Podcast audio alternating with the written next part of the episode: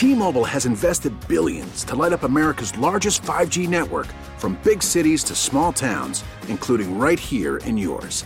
And great coverage is just the beginning. Right now, families and small businesses can save up to 20% versus AT&T and Verizon when they switch. Visit your local T-Mobile store today.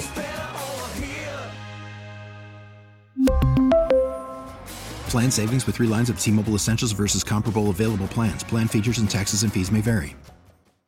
Hey, Rob Bradford here. I have set out on a mission with my good friends at FanDuel to prove what I have known for some time baseball isn't boring. Now I have a daily podcast to prove it with some of the most notable people in the baseball world screaming baseball isn't boring from the mountaintops or at least agreeing to come on our show. Players, managers, GMs, and yes, even the commissioner of baseball, Rob Manfred. It has been a constant wave of baseball's most powerful voices. So join the revolution. Subscribe and soak in Baseball Isn't Boring. Listen on your Audacy app or wherever you get your podcast. You'll be glad you did. I'm excited about this next guest because earlier this month, the U.S. Treasury released a report stating that the nation's debt had surpassed $31 trillion for the first time. $31 trillion.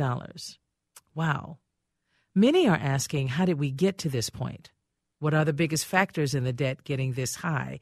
And so much more. But we're going to find out and get the answers to those questions by asking Marc Goldwein. He is the Senior Vice President and Senior Policy Director at the Committee for a Responsible Federal Budget. He joins us now on the John Schuster Coldwell Banker Hotline. How are you, sir? Uh, I'm doing great. Thanks so much for having me on. May I call you Marc? Uh, Marc is fine. All right, thank you. Okay, first of all, I did not realize, you know, when I first thought about it, I went, well, you know, we have so many trillions of dollars. And I looked it up for 2022, and it looks like we are broke because we are not at 31 trillion today. Am I correct? Uh, so there's a few ways to measure debt, but we're either at 25 trillion or 31 trillion. Either way, it's a lot of dollars. Um, it's a record not only in dollars, but even as a share of the economy. Um, it's higher than any time except for one year after World War II. Okay, so the question for me, the big question, is we are here at 31 trillion. How bad is that? The economy is not going to melt down from debt being at 31 trillion, but it's in serious danger if our debt continues to rise rapidly, as opposed to us at least slowing the growth. Um, it's in danger of persistent bouts of high inflation like we're having now. It's in danger of slower economic growth. And it's in some danger, small but not zero, of a financial crisis caused by just an overwhelming amount of debt. Right. You know, the Washington, I'm sorry, not Washington Post, but the um, Associated Press wrote edging that we are edging closer to the statutory ceiling of rough, roughly 31.4 trillion. What do they mean by statutory ceiling? Yeah, so so there's a cap called the debt limit that basically says you cannot borrow above a certain amount. But every time we hit that cap, we raise it. Right. And there's things we can do to sort of game it, but probably we're going to hit that cap maybe next fall. And politicians need to either raise it or we default. So what got us here? Um, it's it's no one thing, um, but uh, basically we've had 20 years of fiscal irresponsibility, 22 years of fiscal irresponsibility across parties, where we keep cutting taxes, we keep increasing spending, we don't pay for most things, and we've ignored the largest cost drivers that are already built into the budget, and that's especially the Medicare program and the Social Security program, both of which, by the way, are, are headed towards insolvency in their own right. So, how long has it been? Well, it hasn't been that long at all. I know that. I really should ask the the money we have given, our government has given to the wealthy um, over the years. We're talking two trillion, I believe, was the last one I heard about, uh, read about. Um, and, and if we keep giving it to the wealthy and it's not going to those who really need it, uh, the tax cut, and then you give them more money um, so that they can keep giving and putting in and, and investing in our country. But I don't understand why they get to get the big numbers and then the rest of us especially the middle class who pays all of the bills basically of this country, why wouldn't they also offer that kind of money to the middle class? Yeah, so in 2017, we did pass a $2 trillion tax cut that we didn't pay for it. Um, it did include middle class as well, tax cuts as well as tax cuts for the wealthy and for corporations. I'm, my problem isn't with any one tax cut or any one spending increase. It's that we keep doing this over and over again. We keep spending more money. We keep cutting more taxes.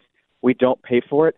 And we don't think about how to use those dollars efficiently. So some money goes to people that really need it. But in the process, we send a lot of money to a lot of people that really don't. Is this the same? Does this happen also for other countries? Do they find a way to make sure that they balance their budgets, or do they find themselves where we are or close to? Yeah. So most most European countries um, have have some rules so they can't get their borrowing get too far out of hand.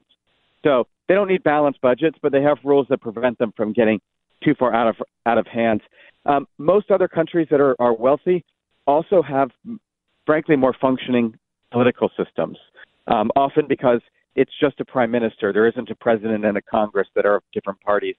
And so, yes, other countries absolutely have deficit and debt problems, but they're a lot better at fixing them than we are. So, how do we fix it? Uh, at this point, look, we would need about $7 trillion over the next decade just to keep the debt from not growing faster than the economy. So, I'm not talking about paying off the debt. I'm not talking about balancing the budget. I'm just saying having the debt grow at the same pace as the economy, $7 trillion.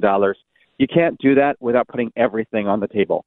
Um, we're going to have to make some reforms to the Medicare program, especially cutting excessive payments we're making to insurance companies, to hospitals for drugs. We're going to have to cap what we spend on defense and non defense. We're going to have to reform Social Security. We're going to need to raise a lot more tax revenue. Uh, at this point, we have to do really a little bit of everything. And a lot of some things. When did we learn that it was 31? that, that we were at this point. When did we learn that? You, who knew um, first? I mean, this didn't. The day before it was 31. It was 30.9 something. So we knew it was coming. We didn't know the exact day because it sort of depends on the trading. But we knew this was coming. This is not a surprise. And I'm I'm less worried. I know 31 trillion is a big number, and so that's what folks are worried about. But what I'm more worried about is if you look at our trajectory, again, as, as a share of the economy, because bigger economy can afford more debt. As a share of the economy, historically, our debt has been about half. Right now, the debt is as large as the economy, 100%. As, exactly. Course, that's why I feel like we're broke. yeah. Um, and that's that's the problem. It would take a full year of everything we produce to pay to pay our debt right now. And on our current course, it's probably going to be 200% within 25 years. And by the way, um, based on how politicians act, we're probably going to get there faster. So the the people, right, the Commonwealth, are we the ones that are making the mistakes? I don't think so. I think to get us to 31 trillion dollars in debt, it has to come from some of those that you mentioned, like um, our military. Uh, the Pentagon has so much money to, and we're, we're already engaged in Ukraine and so much more. Where do we start with the big numbers? Where do we need to go and say we need to pull this back? You suggested Medicaid and Medicare. Am I correct? Medicare, yeah. Medicare. So I think so. Medicare is the second largest government program, mm-hmm. but it's maybe the best opportunity for um, efficiencies because so much. Now, I'm not talking about cutting benefits, although we could we could argue about some changes in the margins. What I'm talking about is where are we paying certain kinds of hospitals too much money? Where are we overpaying private insurance companies? Where can we spend less on drugs? Where can we encourage more care effic- efficiency? Encourage people to um, buy more generic drugs or take uh, order less unnecessary X-rays. So I think there's a lot we can do in Medicare to get more efficiency. And so I would start there. But yes, we're going to need to cut defense. We're going to need to look at Social Security, both the, the tax side, raising more revenue, and adjustments to benefits. We're going to need to look at everything. We just the problem is too big to just focus on one part of the budget. So you really just threw a lot of the seniors un, under the bus. I mean, well, really, yeah. seriously, I mean, you I, did. I don't, yeah, no, I don't, I don't agree with that. Again, so so in Medicare, the types of changes I'm talking about are actually going to make it a better, more value based program. Tell me more. Tell me more. Uh, tell you more. So let me give you one little example. Right now, Medicare pays more money if you go to a doctor's office that's inside a hospital versus if you go to the exact same appointment at a private doctor. They pay more for the hospital. We should be paying the same. And if we pay the same for Medicare, it's going to save the government money. It's also going to save the seniors money because they'll have less cost sharing. So there's so much we can do to make Medicare more efficient. This isn't about throwing seniors under the bus. It's about making these programs more efficient and actually saving them so they don't go insolvent. I, I find it very difficult to to because we talk about Medicare and Medi- Medicaid, excuse me, so often. I mean, every election that comes up, you know, there, there are certain things we talk about taxes, Medicare, education, you know, they're always thrown into the fray and none of it is ever corrected. It's never corrected. So here we are at $31 trillion. And if we continue, that number continues to go up we are we are in desperate need. I mean, we are we are in big trouble. I don't know if the United States can stay the United States the way people see us, the way we help others. The United Nation, do we need to start dealing with that? Do we need to start cutting back on the United Nations? How far do we go? How much do we have to do in order to get this down? Yeah, no, look, I, I do worry very much about our standing in the world with all of this debt. But money we give to the United Nations or to NATO or things like that, those are we're talking about single digit billions of dollars, whereas the Medicare program, for example, is almost a trillion dollars. So we should look everywhere, but we should really look where the where the money is and where we can get the efficiencies. And by the way, that also means more taxes. And and yes, we talk about this a lot and don't act as much as we should, but we actually just passed a major bill that includes serious reductions to Medicare drug costs. That's going to save money for seniors and save money for the federal government. So we know we can do it. We just did it in the Inflation Reduction Act just a few months ago. All right, let's talk a little bit about the leadership in this country. We've had so many presidents talk about this, right? We need to pull back on Medicare. We need to do this. We need to do that. Some of the things you've mentioned, we've been talking about for a long time. When will we ever do it? That's the question. Which president no, will is, it be that's going to do it? Look, that's that's the, that's the thirty-one trillion dollar question because it's always easier to worry about the next election and not the next generation. And so they've all been kicking the mm-hmm. can. Now, maybe with inflation surging so high, with interest rates starting to come up, they're going to see some instant reward to deficit reduction. Usually you don't see it instantly. Usually you see it sort of way in the future. And so maybe there'll be a little more incentive in the next Congress to act. But politicians always like to kick the can if they can. Why?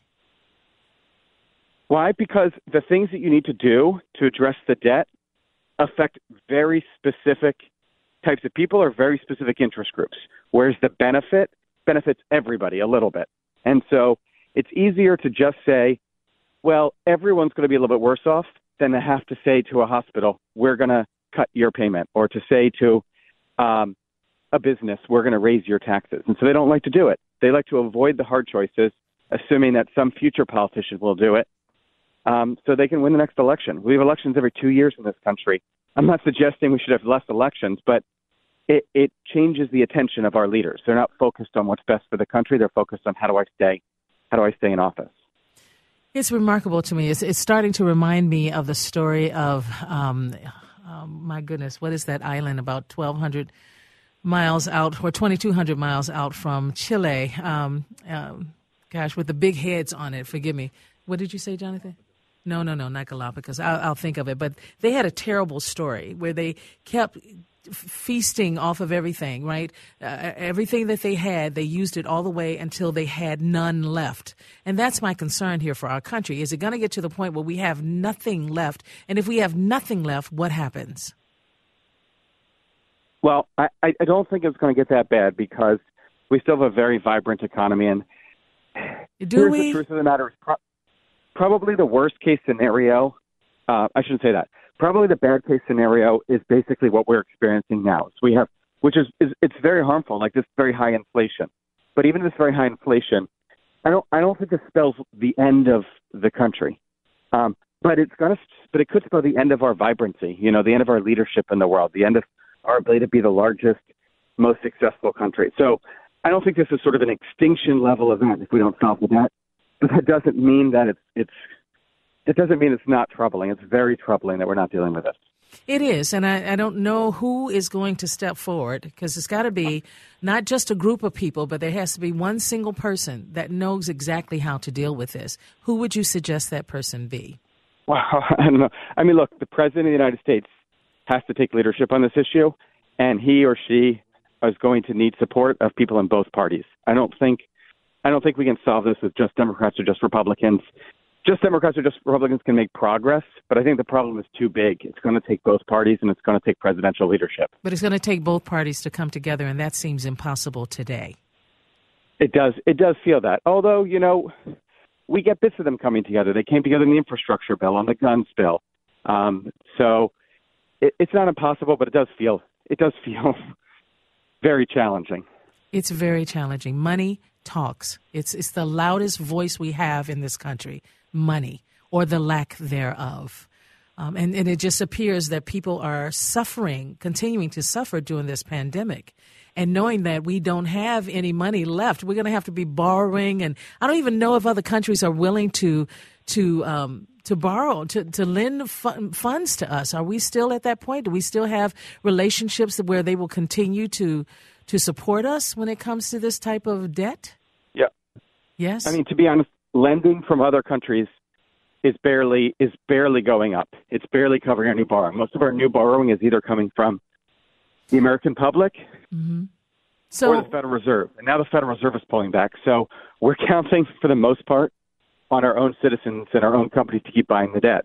Right. And why not, instead of going after Medicaid or Medicare, sorry, um, and trying to pay this down, you know, getting rid of that or pulling back on that, why don't we go to the countries that haven't paid us back, that aren't paying their way through? Even at the United um, Oh my goodness, forgive me. I, I, have brain fog a little bit from COVID, but it's frustrating to know that there are other countries that haven't paid their debt to us yet.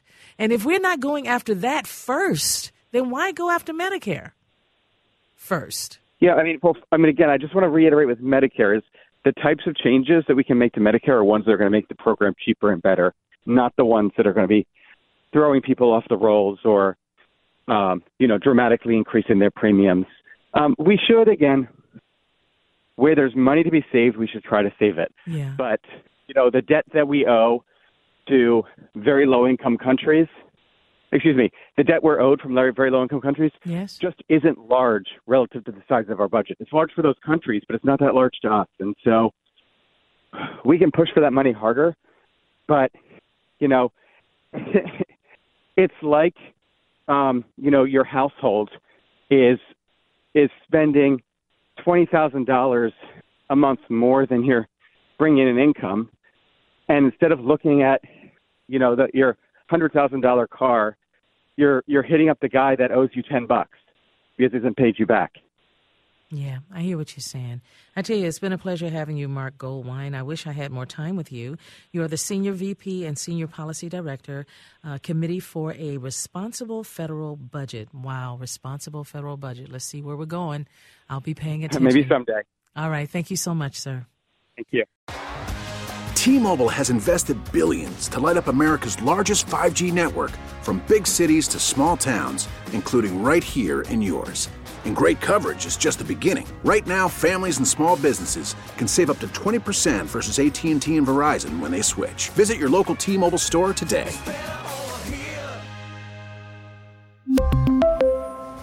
Plan savings with 3 lines of T-Mobile Essentials versus comparable available plans. Plan features and taxes and fees may vary.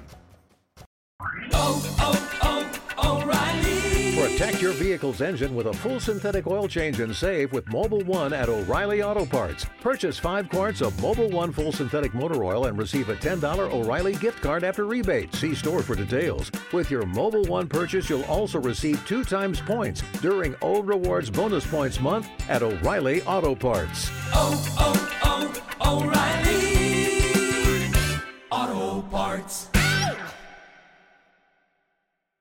We get it. Attention spans just aren't what they used to be heads in social media and eyes on Netflix. But what do people do with their ears? Well, for one, they're listening to audio. Americans spend 4.4 hours with audio every day. Oh, and you want the proof? Well, you just sat through this ad that's now approaching 30 seconds. What could you say to a potential customer in 30 seconds? Let Audacy put together a media plan tailor made for your unique marketing needs. Advertise with Audacy. Visit ads.audacy.com.